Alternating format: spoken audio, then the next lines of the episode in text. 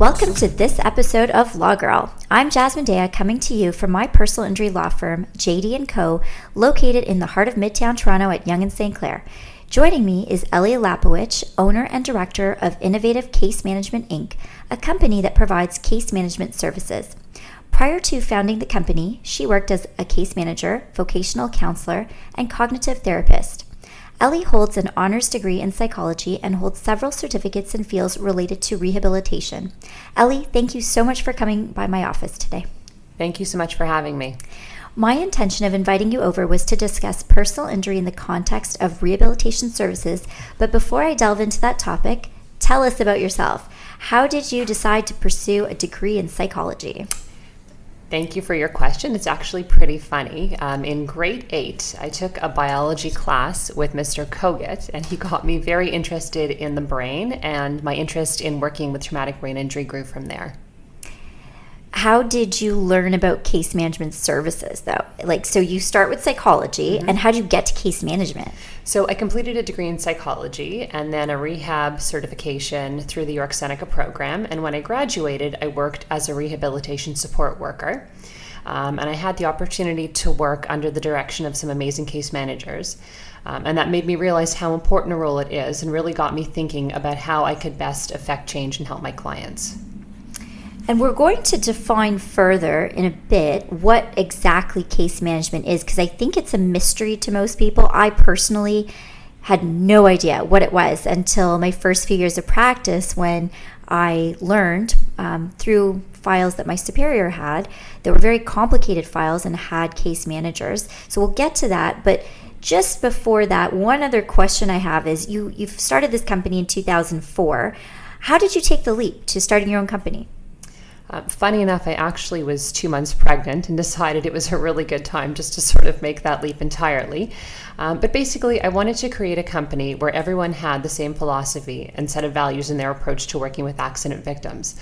I also wanted to give back to the community as much as I could, and starting ICM gave me a platform to increase my involvement with multiple, multiple brain injury groups. So, wait a sec. You decided when you were two months pregnant? I did. that is something we don't hear often. No, a bit of a risk, but uh, I haven't looked back since. So it's all worked out. It has. That's good to hear.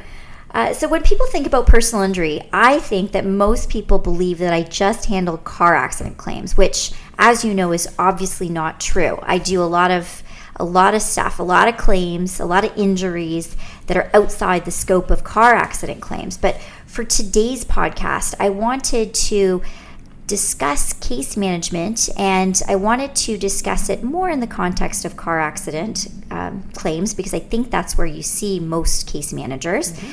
Uh, so, what what is case management? So, case management um, basically works to coordinate medical and rehabilitation services being provided to clients after a motor vehicle accident. We don't actually provide any hands on care or intervention, but we instead manage a team of therapists and doctors. Um, a good analogy is is the conductor of an orchestra. So we don't actually play any instruments. We just make sure all the other musicians are playing together and sound as best as possible.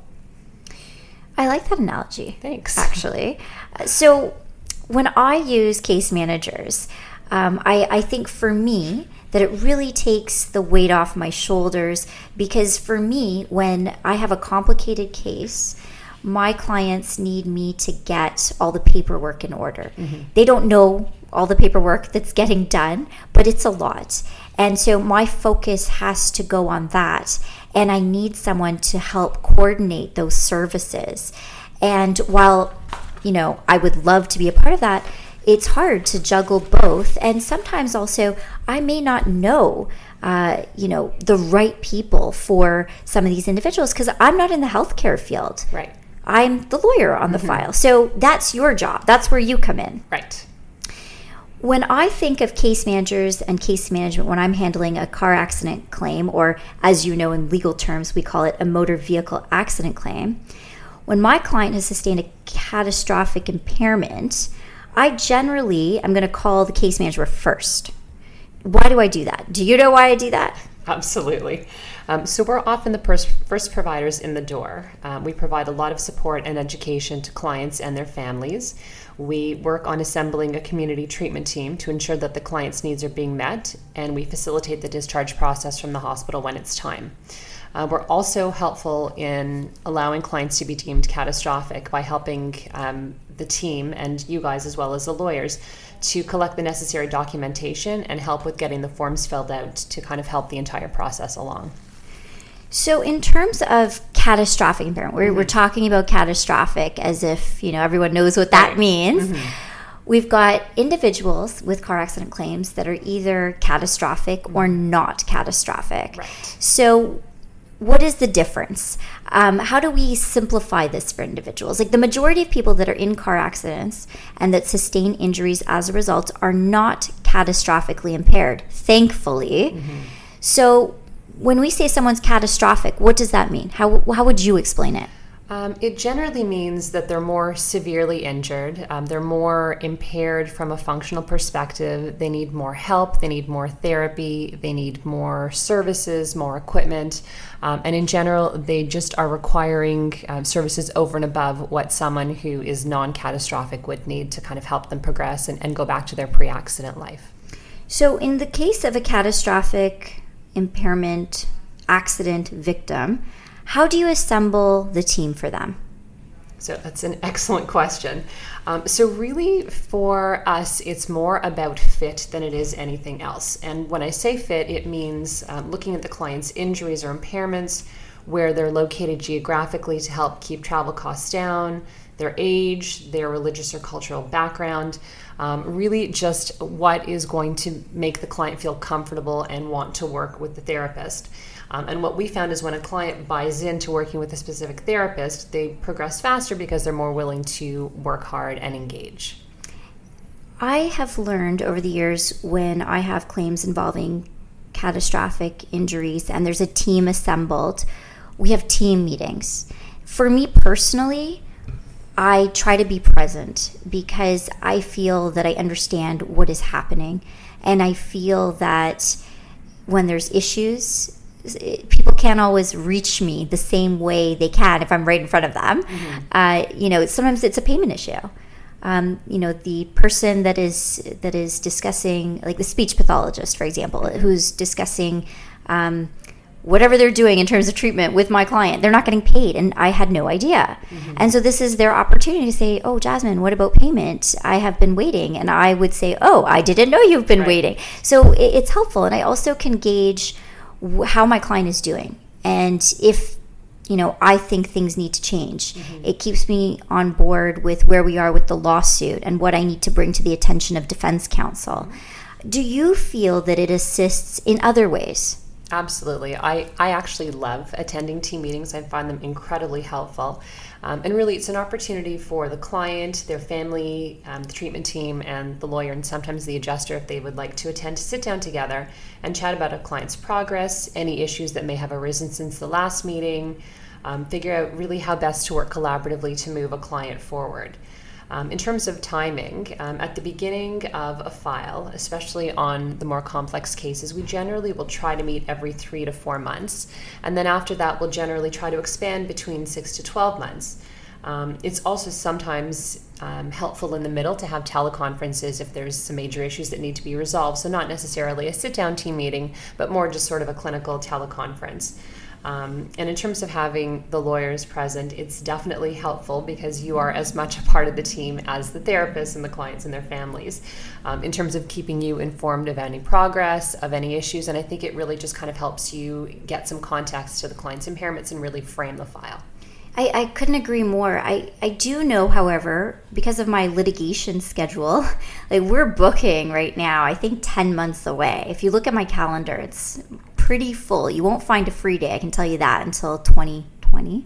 however, except the time I blocked off at Christmas with my kids. Um, however, which I'm not going to make you attend a team meeting during. Yes, well, I wouldn't come anyway. Sorry, unless someone really needs me, we'll see what we can do. Uh, but that brings me to another point, which is there's one of my clients, or in the past, there's been a client, and the team meetings were in Oakville, mm-hmm. and I didn't mind attending Um, but there was a couple of times I just couldn't Mm-hmm. because of other scheduled attendances at other proceedings. And so while the team met, I would be on speakerphone at my Mm-hmm. request. How do you feel about that? Did that would that irritate you? You were not the case manager on the file, and it wasn't someone from your company. So speak freely. No, not in the least. I mean, I know that people have other engagements. There's, you know, time commitments. There's snow days. There's all kinds of issues that may interrupt with actually attending in person. And although it's my preference to have someone there in person, um, it works often just as well to have them over the phone. Um, and then if there are any issues that come up that we need your immediate attention on, um, you're there and available to respond. Okay. And in terms of a case manager, what Mm-hmm. what are the benefits of having a case manager? Um, so, case managers, um, first and foremost, as I said, assemble the team and make sure that the client's needs are being met, but they also ensure that there's no duplication of services. So, the occupational therapist is working collaboratively, for example, with the physiotherapist, who's working collaboratively with the speech language pathologist. Um, and we generally just ensure that everyone is working cohesively towards the same goal. Um, it also allows the therapist to just be the therapist and do their job. So, for example, um, on the non catastrophic files where there generally is not a case manager, there is sometimes, but in general, there's not. Usually, the OT takes on the role of being the OT as well as the case manager, and it's a lot of responsibility for one person to kind of manage. So, when the case manager is available and, and is a part of the team, it allows the OT to just simply be the OT and work on OT functional goals. Burning question. Mm-hmm. Who pays for case managers and case management services? So that is an excellent question. there's, there's actually not an easy answer. So what we do is we generally submit treatment plans to request funding from the insurance company. We do that all the time. Um, more So often your OCF 18. Exactly, the OCF 18s. And more often than not, on catastrophic files or for clients who've purchased optional benefits, generally speaking, our services will be approved by the insurer and then they will basically foot the bill. However, in the event that we're not approved, so sometimes in non catastrophic cases, um, lawyers will ask us to work on a protected basis, meaning a deferred payment basis, until such a time that the denied treatment plan is either resolved through um, a LAT process or until the file settles. Okay, so I'm going to break it down Mm-hmm. a bit for our listeners. When we're talking about car accidents, every single person in Ontario that has been injured as a result of a car accident is entitled to accident benefits. Those are benefits available through your insurance company, and it's a no fault scheme, so this is not impacting your premiums. If you don't have access to any insurance, then you are going through the Motor Vehicle Accident Claims Fund, which is a government fund set up.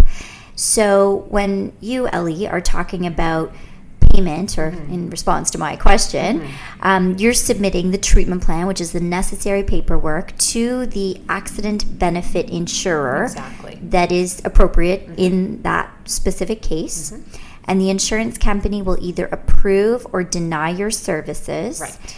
And then you go from there as to how to proceed. Mm-hmm. Um, now, case management is generally only approved in catastrophic cases. Uh, so in, na- in non-catastrophic, it's there's not going to be a submission for an OCF 18, or would there still be? We still do. Um, it's helpful, I think, to kind of let the adjuster know that there is a need, although the client's not necessarily entitled to case management. It lets the adjuster know that there is definitely a need for it. And sometimes it actually kind of makes them realize that maybe the file's a little bit more complex than they initially thought. Have they ever paid? They do actually. So they've um, paid yes. uh, on a non-catastrophic case for case management Right. services. Right. Ah, that's excellent. Yes. Happy to hear that. We'll talk too. more when we're not recording. I'm very curious. Yes, of course. and we actually we don't call it case management when we're submitting on non-catastrophic files because it does specifically say in the SAB that case management is only for catastrophic files or optional benefits. So we submit as rehabilitation consultants. And although it looks like a duck and it quacks like a duck, some adjusters will actually be fine to approve it. Okay, and I think some adjusters recognize the need, and this actually enables them to be able to approve the service, Exactly. giving them the benefit of the doubt. For sure. And in fact, there have been files where the client doesn't have representation, and adjusters have themselves called us up on complex files where the client's non catastrophic and have said, Look, we realize that the file's really complex, and it would be much more um, smooth to have a case manager at the helm getting all the services in place place and they're actually willing to pay for it, not out of the client's accident benefits. I love hearing those stories yeah. because uh, you know, these days I'm so jaded with mm-hmm. insurers. So I'm happy to hear that there's some good adjusters Definitely, out there. For sure. Um, so there's been a significant decrease to available funds mm-hmm. for catastrophically injured victims as outlined in the Insurance Act and as accepted by the Ontario government. How has that impacted case management services and, in particular, your business? Sure, of course. Um, so, um, definitely the issue of funding has been um, a major, major problem. So prior to June 1st, 2016, somebody that was catastrophically injured had access to $2 million in attendant care and medical rehab benefits. It's now reduced to 1 million. Um, and although it sounds like a lot of money, it's really, really not um, especially for those clients that have really complex medical um, and therapy needs. So, what some lawyers are choosing to do is to use the OT as both the OT and the case manager, even on the catastrophic files. Um, and although in some instances this works okay, um, OTs don't necessarily love to do both because really they're dealing with the hot potato issues. They're dealing with housing, they're dealing with transportation, they're dealing with medication, uh, with any kind of crisis, and it really does not, for the most part, allow them to just be an OT and work on functional goals. So often, um, if down the road a client's been deemed catastrophic and the case manager gets onto a file two or three years post accident, OTs are so happy to have us involved because it allows them to actually really focus on, on what they've trained to do and what they really enjoy doing. What you said about the amount decreasing, mm-hmm. and while, while a million sounds like a lot, it's not a lot. Let's let's explain. So, okay. one of my catastrophic files uh, in the past, I mean, I could take any of them really, but there's one that sticks out in my mind, and it'll become clear in a sec. He was a pedestrian struck by a motor vehicle. He sustained multiple fractures. He sustained a brain injury. He had to have many surgeries, including um, to his his skull. Like they had to remove a portion mm-hmm. to alleviate the swelling of the brain. Um, among many other things that I don't want to get into right now, but it was it was a lot of rehab that was required. A huge team of individuals had to be assembled. Mm-hmm uh, you know, from someone discussing nutrition. He was suffering, obviously, he was a guy in his 20s from depression, so he had to have a psychologist. There was a speech, uh, speech pathologist. There was every, everything, everything you can imagine this boy needed. And without that team, he would not have gotten to where he got to. Mm-hmm. Get to learn how to walk again, right. talk again, eat again, um, even going to the bathroom. You know, he had to learn how to do that again, given the nature of his injuries. And so he was burning through the funds very quickly. Mm-hmm. And because he's in his 20s, you know, what did that leave him with? And the reason that it was made worse is because he was at fault for the accident and there was no tort claim. So all he had were the funds mm-hmm. from the accident benefit claim. Right. And so I think, you know, when we're talking about it sounds like a lot, but it's not a lot. You're right. That's all. And then he's left to OHIP, and OHIP doesn't provide those kinds of services. No, it doesn't. I mean, OHIP is giving you your, we're thankful. Mm-hmm. All, all of us yes, are appreciative we are, that we have OHIP, yes. unlike some other countries, like, you know, neighboring countries, um, or one neighboring country. so we're, we're lucky that we have the healthcare system we have. But it, it is basic it's care. very limited it's not giving you all these types of services. Mm-hmm. And, you know, I've given some of the types of, of services that an individual might need. Mm-hmm. Can you think of other examples, like on a team? Sure. Um, you know, I think often, especially in folks that have significant fractures that kind of long term don't heal properly, or clients that have a spinal cord injury, there's a lot of money that often needs to be spent in terms of attendant care or personal support worker services. Um, housing is a huge, huge um, mon- money eater um, because you know, in terms of doing renovations and modifications to a home, they can be really expensive depending on how extensive they are. Sometimes we're actually required to build a client homes really from the ground up to meet their their physical and mobility needs. So it, there's a lot of money that ends up getting spent sometimes on just a few key services or, or key um, pieces of equipment, and it doesn't leave a whole lot of money for very much else. And as you said, Jasmine, OHIP, as wonderful as, as it is, is really definitely quite limited. Yeah, and you, you raised a really good point about the home modifications mm-hmm. because um, I have a client who um, had to have her leg amputated, and to make the whole home wheelchair accessible, that also has used up a lot of funds. Mm-hmm. I had another client in the past who, this was actually very interesting. It was determined that it was cheaper for the insurer to pay for a new condo uh, for this individual that was accessible for him than to do the renovations to the home. And that's actually what we ended up doing. And it was very interesting, very complicated. And there was a real estate agent who actually had done this. And I don't know if she made it her specialty, but mm-hmm. she helps um, individuals from, you know, accident claims she helps with that process, finding the right home for them and doing the purchase. And the insurer was quite helpful in getting that approved, and I was very appreciative of that. Mm-hmm. Turning to housing or staying on the topic yes. of housing. Um, after seriously injured clients are discharged from the hospital, mm-hmm. they're often unable to return return home immediately. Right. Mm-hmm. So forget the home modification; they just can't go home yet. Right. What are their options? It's a very good question. Um, it is unfortunately not a clear answer. Um, so, first of all, it depends on whether or not they're catastrophic or non catastrophic in terms of the amount of money that they have available um, for additional care. And what I mean is, um, if you're catastrophic, you can have up to $6,000 a month in attendant care. If you're non catastrophic, you have up to $3,000 a month in attendant care. And you can actually use those funds to potentially purchase a space at a retirement home as an option. Um, if you have 6000 a month, it's not that difficult to find a place.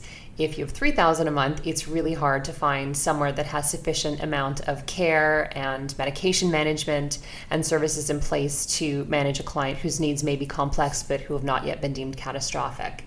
Um, another option is to have a client discharged at least short term to um, a suite in a hotel. And we've done that before. I've had a client that's done that too. Mm-hmm. Particularly if we're doing some modifications at the home and it's not quite ready upon discharge. So we'll have the client stay in a suite where there's generally a kitchen and maybe an extra bedroom to have an attendant or a family member stay with them. Um, and then the last option, which is of course the most difficult to access, is long term care, meaning um, not a retirement home but a nursing home. And the wait lists are fairly extensive um, and are largely dependent on where the client is geographically, but also their level of care that they need. Uh, and I've seen wait lists as low as three months, which is quite unusual to have waitlists that are that short, up to eight years, um, depending on again the level of care. And that is in which geographic location? So in the GTA, in Toronto proper, the wait times are they're crazy. Um, that sounds ridiculous. So, what are these individuals? Where are they supposed to go if they're waiting six, seven years for long-term care? What are they supposed to do? It's an excellent question. Sometimes family members will allow a client to live with them short term. Again, sometimes it's a matter of making some modifications to their home. Um, and sometimes, you know, what we do is we will place a client in a retirement home and use their attendant care benefit for that, and then try to submit a treatment plan for additional services to ensure that they're safe. So that comes out of the med rehab benefit versus the attendant care piece. That is honestly a very sad state of affairs. Uh, but at least they have someone like you, Ellie, to assist them with the process. Thank you. Anyway, Ellie, thanks so much for coming by and helping us understand more about the case management process. Thank you for having me.